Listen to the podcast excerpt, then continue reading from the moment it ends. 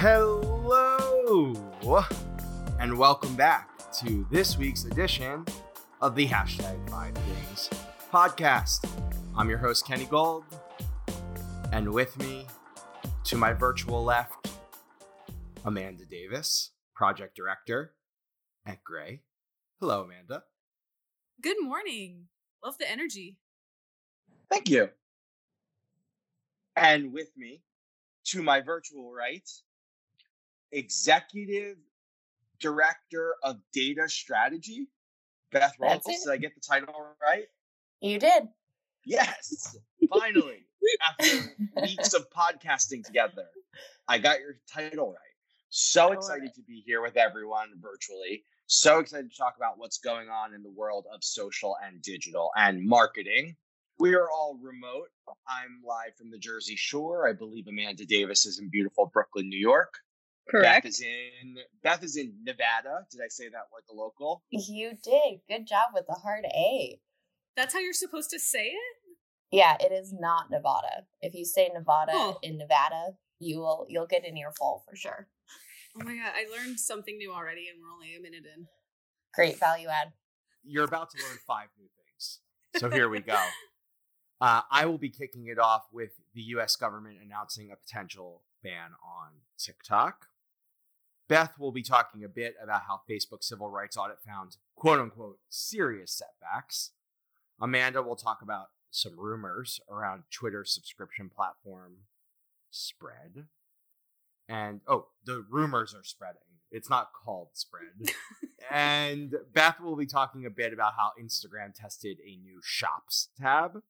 And then Amanda will be closing us out with the fact that Instagram rolled out option the option to pin post comments. Very exciting stuff.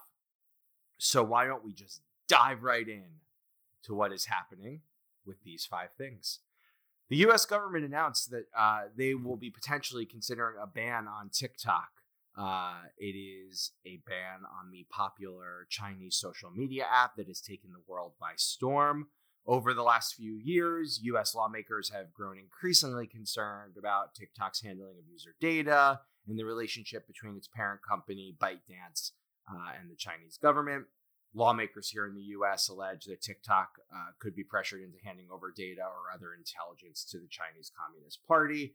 Uh, this is pretty heavy stuff for a platform that is consumed by uh, young people literally just dancing. Uh, now open it up to our esteemed panel. What do you all think? Talk me through it. Um, I'll go first. Oh, I know, I usually do. Um, I'm just a little confused why the government is so focused on the data spread and share from TikTok specifically, but kind of um, you know, let's Facebook and a lot of other platforms, even Amazon and Google, fly a little bit under the radar. So, it, not really a take, but maybe more of a question. I don't. Is TikTok doing anything that those other platforms are not doing? It's less about what they're doing and more about where their lo- parent company is located. I think. Right. But don't you think Facebook data's getting making its way to China regardless? I don't know. We have a data expert here, so let's Yeah. hear what. I mean, I don't know. The crackdown on Facebook data has been intense over the last couple years. I think this is much more of a political, to Kenny's point, a political story about um, relationship between the U.S. and China versus uh, a true concern about data rights when it comes to like the people on the back end of the data. That's kind of my very candid take on it. But I just think if we shut down TikTok, that you will have a uproar of people not An having uproar Oh, is yeah. an understatement. I think you will see a Gen Z revolt. I think we already know what happens when the TikTokers and the K-pop teams get out there and try to leverage TikTok to wreak havoc. Um, I I don't want. I don't think we should mess with those people. I just don't. Yeah. But it might happen. the juice isn't really worth the squeeze i feel um i don't know that yeah having that political conversation is really worth banning a social platform that you know is is again not doing anything much different than other social platforms um and i think it's it's a education moment too i mean i think gen z is probably more aware of what happens to their data than most generations but i think it's a little unsafe to imply that somehow tiktok is dangerous but data that you give to all the other platforms and data capture um, companies is somehow safer so there's a little bit of a di- dichotomy of how that's being communicated, I think, to Gen Z and, and and the rest of the US. What it makes me wonder is if what is happening on our phone when we launch TikTok. Because if you think about the profile that you have to fill out when you sign up for TikTok and like the actual content that's on TikTok, there's nothing particularly sensitive there. But I wonder if when we launch TikTok, something's happening to gather data off other things that we're doing on our phone, and that's a concern. I know conspiracy theories throwing it out there. no, I so I think about that. I think about that every single time I open my Bank of America app using um using my biometrics is who's capturing the weird looks on my face on the 15th and 30th of every single month when I'm logging in to see if I got paid. Um, but in terms of what this means for marketers, and if I'm being completely candid, you know, I still think brands should be in a lurking phase when it comes to TikTok anyway, because they don't fully understand the audiences or the power of what's going to be happening on a platform like this. So the truth is, I don't know if this changes the approach. I hear a lot of uh, brands out there being like, well, maybe we should pause what we're doing on TikTok and wait and see what happens. And it's like, wait and see what happens. You, you haven't done anything yet. You don't understand the audience yet. You just see it as another ad channel. Like, let's all take a deep breath, see how this thing plays out. But you should be learning and continuing to see the behavior because it's going to take you at least a year to understand what's going on on this channel. Moving on, Beth, what did Facebook find when they did their civil rights audit? Tell us man, I'm so excited to be covering this article um, because Facebook has a regular audit that they do, and I think it's it's really commendable of them to have an outside company come and audit them. Um, but this audit found serious setbacks in respect to how they're approaching some of the civil rights concerns on the platform. Um, I'm going to read a couple quotes from this to properly summarize. Um, but my favorite one from it, this article is In our view, Facebook has made notable progress in some areas, but it has not yet devoted enough resources or moved with sufficient speed to tackle the, multi- the multitude of civil rights challenges that are before it. So they cite the um, specifically the post from President Trump that said, when the looting starts, the shooting starts. And then also the um, response to that post, which was some political ads that ran that kind of amplified this message about Antifa terrorists and kind of gave the idea that armed citizens should be shooting looters. Some crazy stuff. Um, but what made me really like excited about this article actually is that this quote that the auditors do not believe that Facebook is sufficiently attuned to the depth of concern on the issues of polarization and the way the algorithms used by Facebook inadvertently fuel extreme and polarizing content. So, I have a lot of opinions about algorithms and the divisiveness of algorithms and how they're um, kind of helping to keep individual views set with the people that have those views and values and not kind of sharing the whole picture of what's going on in the US with us all. So I think it's it's an interesting time for Facebook. Um, Sheryl Sandberg commented that uh, it's the beginning of the journey, not the end. And so she's using this as an opportunity to grow. But Facebook did meet with civil rights leaders, and the civil rights leaders are less um, enthused and hopeful that this will actually turn into anything. I don't think there's a lot of expectation that I'm going to jump change. in here as someone who has been following this thing pretty closely as well as how all of you have been following it.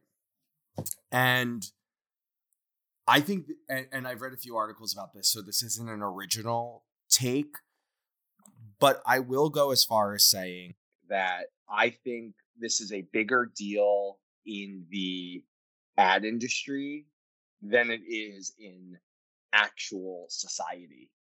And we all care because we want to position our clients to be in the right space and we want to position our uh, our brands to be able to use the channels effectively without you know being positioned next to hate speech or anything that's inappropriate. But when you ask the general facebook consumer how they feel about this or the instagram consumer nobody's stopping going on instagram. Nobody. And all of the people in the ad industry who are intently focused on doing the right thing because it's the right thing to do are not stopping going on Instagram. And they're not stopping going on Facebook, even though all of that participation is continuing to feed the ability for Facebook and Instagram to make money. So, what this is, is an exercise in safe advertising, not an exercise in an all out ban across the advertising industry and using this channel in the month of July.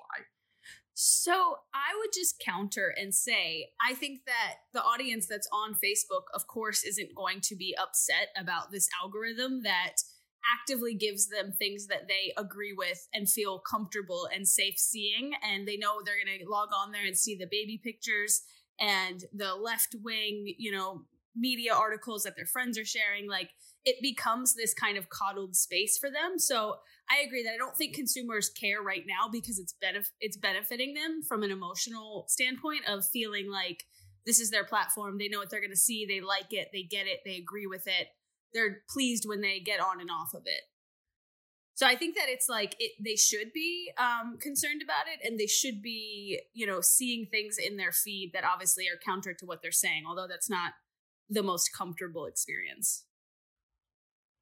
I agree, hundred percent. I think it's we are we have built glorified echo chambers, and and unfortunately or fortunately because it's it's going to ultimately end hopefully with the platform being in a place where brands feel comfortable advertising it on on it again but the the the the losers in all of this are the brands themselves because they don't get access to the platform to reach communities that they want to talk to. Uh, because they, they are they are we require that they do the right thing right now. So it's just a very interesting time, and and I'm starting. You know, when you look at Facebook's revenue, this isn't making a dent in Facebook's revenue, and I just wonder who is this really hurting. Yeah, I don't know. I think there's like an interesting shift though with so many social platforms kind of on the rise that you could choose from.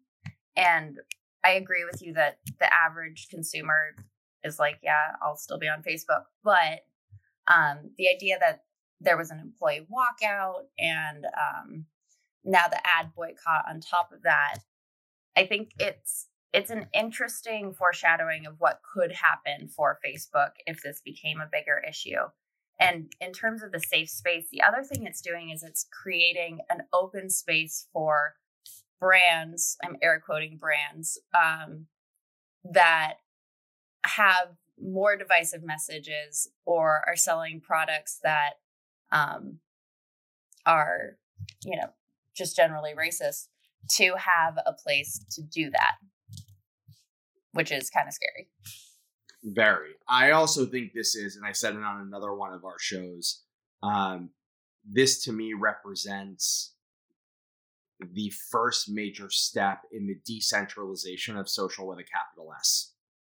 Um, I think that we are going to start to see the notion of connected communities versus ad networks, and that, and that's really where we are at this at this stage. Well, we have talked about this a lot.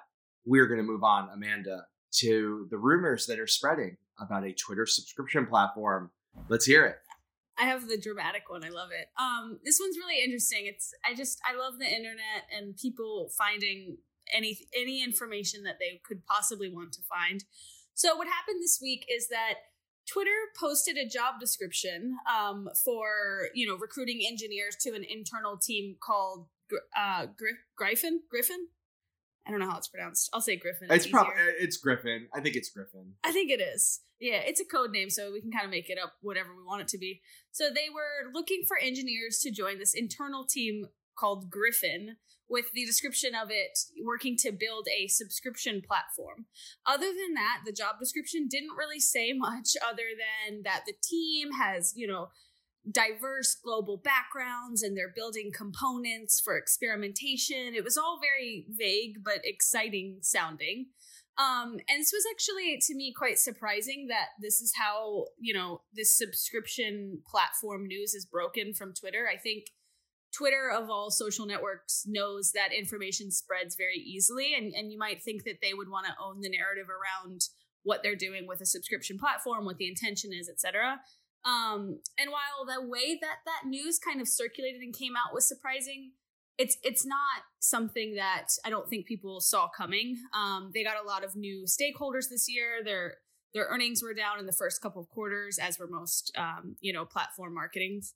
Um, so while they're getting all this pressure to monetize, they're just they're figuring figuring out new ways to diversify outside of just ad sales. Um, so this is opening up a lot of questions for people. I mean, you look at similar platforms, Patreon, Twitch, um, other not as family friendly platforms where people pay for content access from creators. And it's a pretty it's a pretty obvious shift of creating some kind of paywall for exclusive content. So that's what a lot of people are are kind of thinking this will be but right now, it's just a big mystery that, again, Twitter is almost letting people run with this narrative instead of owning it themselves, which was pretty surprising. Um, so I'm interested to see how this this kind of unfolds.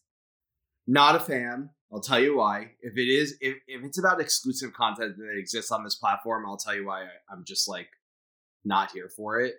Um, first and foremost, why I love Twitter is universal democratic access to content from all people uh, you know, from CNN anchors to celebrities to regular Joe and Jane schmoes, just like us on this podcast. You know, everybody has the equal opportunity to push out a tweet and consume it, and the potential for it to go wide and, far and, and deep. Uh, the notion that all of a sudden we're going to start putting paywalls and subscriptions, and I mean, we obviously don't know what it is, so we don't want to speak too soon, but like I don't need another newsletter. Like I go on Twitter because I want to feel the I want to feel the pulse. I don't go on Twitter because I want something, you know, that nobody else has access to. Just my it's a, IMO.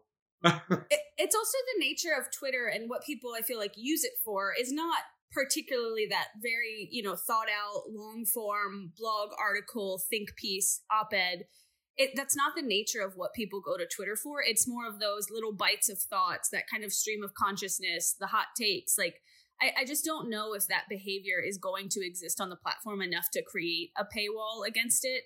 And then if it does, you know, come to life that way, I just don't think people will leverage it, honestly. Yeah. I feel like this is a little bit reminding me of RIP Quibi and the idea that like whoa I know, I know. Really controversial. you can't officially RIP. Just so you know, Quibi Quibi's on bed rest, okay? They're not dead yet. Okay, okay, sorry. This is my little world I live in. They're still alive. But the kind of hype around it and the idea that there would be content that was exciting enough. It's like, how do you take content from Twitter and make it worth the paywall also? I don't know. Um, not saying that Twitter isn't exciting. I love Twitter. I'm with Kenny on the Twitter train. There's also just one more part of the rumor that could make a little bit more sense, but some people are wondering if this subscription service is geared towards brands and marketers to be able to tap into deeper data, get more information on the audience. That to me makes more sense but it's to be said what's really going to happen. And, you know maybe it could be a self-service tool for brands to kind of access their data on their own or audience data things like that instead of having to go through you know a deeper layer of twitter um, you know representation on the other side. So just worth throwing out. It's another way it could come to life. We will keep monitoring it. I'm sure the internet will keep giving us information about it. Fair. I would be stoked about that. And Quibi, as well as this idea, remind me of the hit 1996 song from Duncan Sheik, Barely Breathing. Um, so I will now move this on, keep us moving here to Instagram testing out a new shops tab. Beth, tell us about it. Man, I feel like this shops tab was made for me. I love shopping on Instagram. So, Instagram has, um, they started talking about this in May actually, that they were going to have a shop tab. Um, but what we're talking about today isn't the full plan that they talked about in May. It's actually kind of a pared down um, thing that they did where they have removed the activity button, which, if you all didn't know, the activity button is the heart button on the navigation bar and replaced it with a shop button, which is now a cute little shopping bag.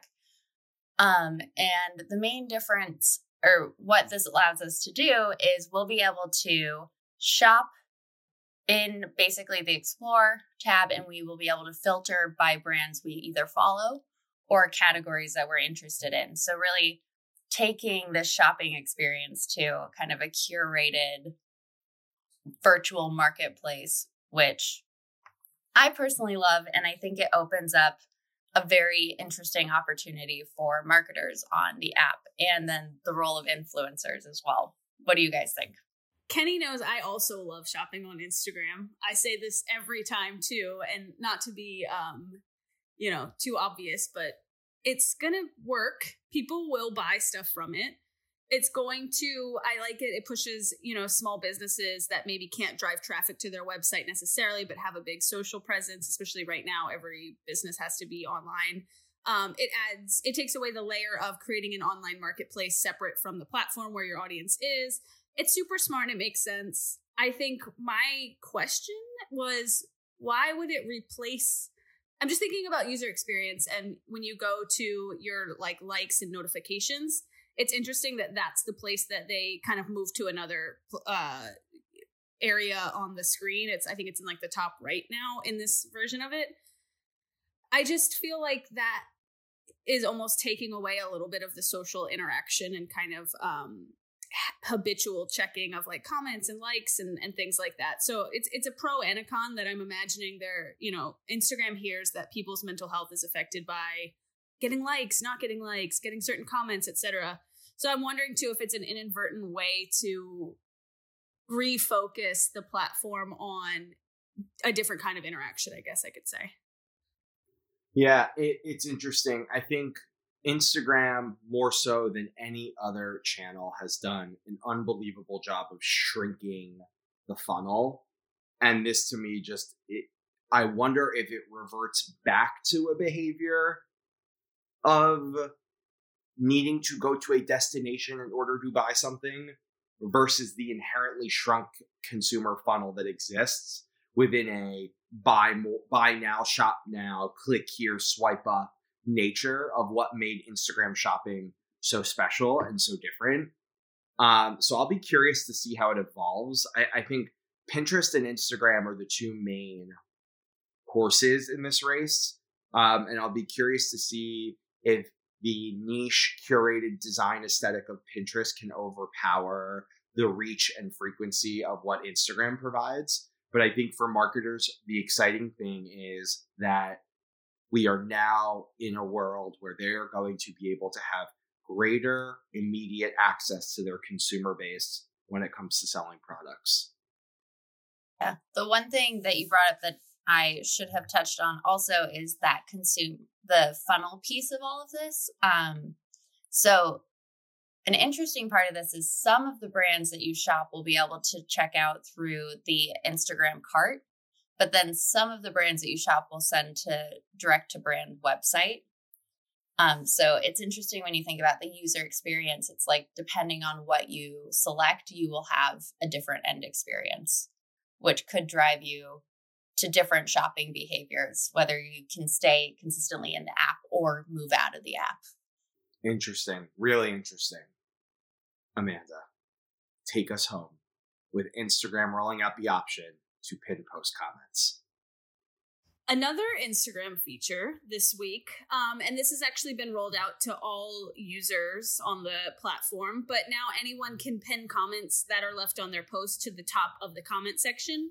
Um, right now, top comments or kind of comments that you would see scrolling through the feed would mainly be celebrities, people with a lot of followings, um, someone who at mentioned the poster, or people that you know directly. So, you know, the way that Instagram described this is is a bit of a, a democratizing the comment section to highlight positive contribu- contributions and and manage the tone of the conversation and encourage civil discussion. So that's Instagram's take on it.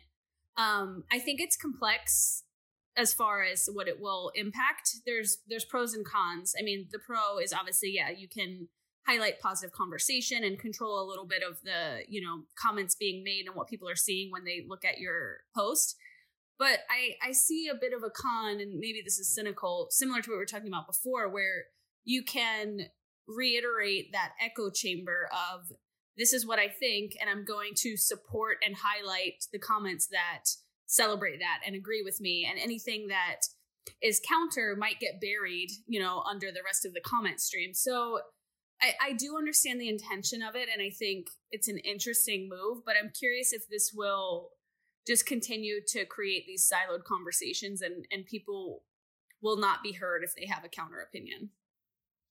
Yeah, I agree. I think this this is oddly buying into the Finstagram argument that this is designed to be an ultra curated channel. Uh, I don't love it. Uh, I do think when it comes to brand presence, it's an interesting way to highlight and showcase your um, loyalists, if you will. Um, but uh, doesn't feel it, it feels like burying, which which I don't dig too much. I'm with you guys on the burying part for sure. Um, totally agree. The other thing that I'm not crazy about it from like a personal preference point of view is I like to see what celebrities that I follow or my friends comment. So I think it's interesting in the kind of break of your community and their opinions that you're getting as well on sort of I guess the flip side of that. And then I also wonder how they're going to categorize positive comments. Like, are you just going to see love it 16 times? and then get to other comments or how are they going to rank what positive comments get to be shown at the top well they're certainly not going to prioritize i found a bug in my drink true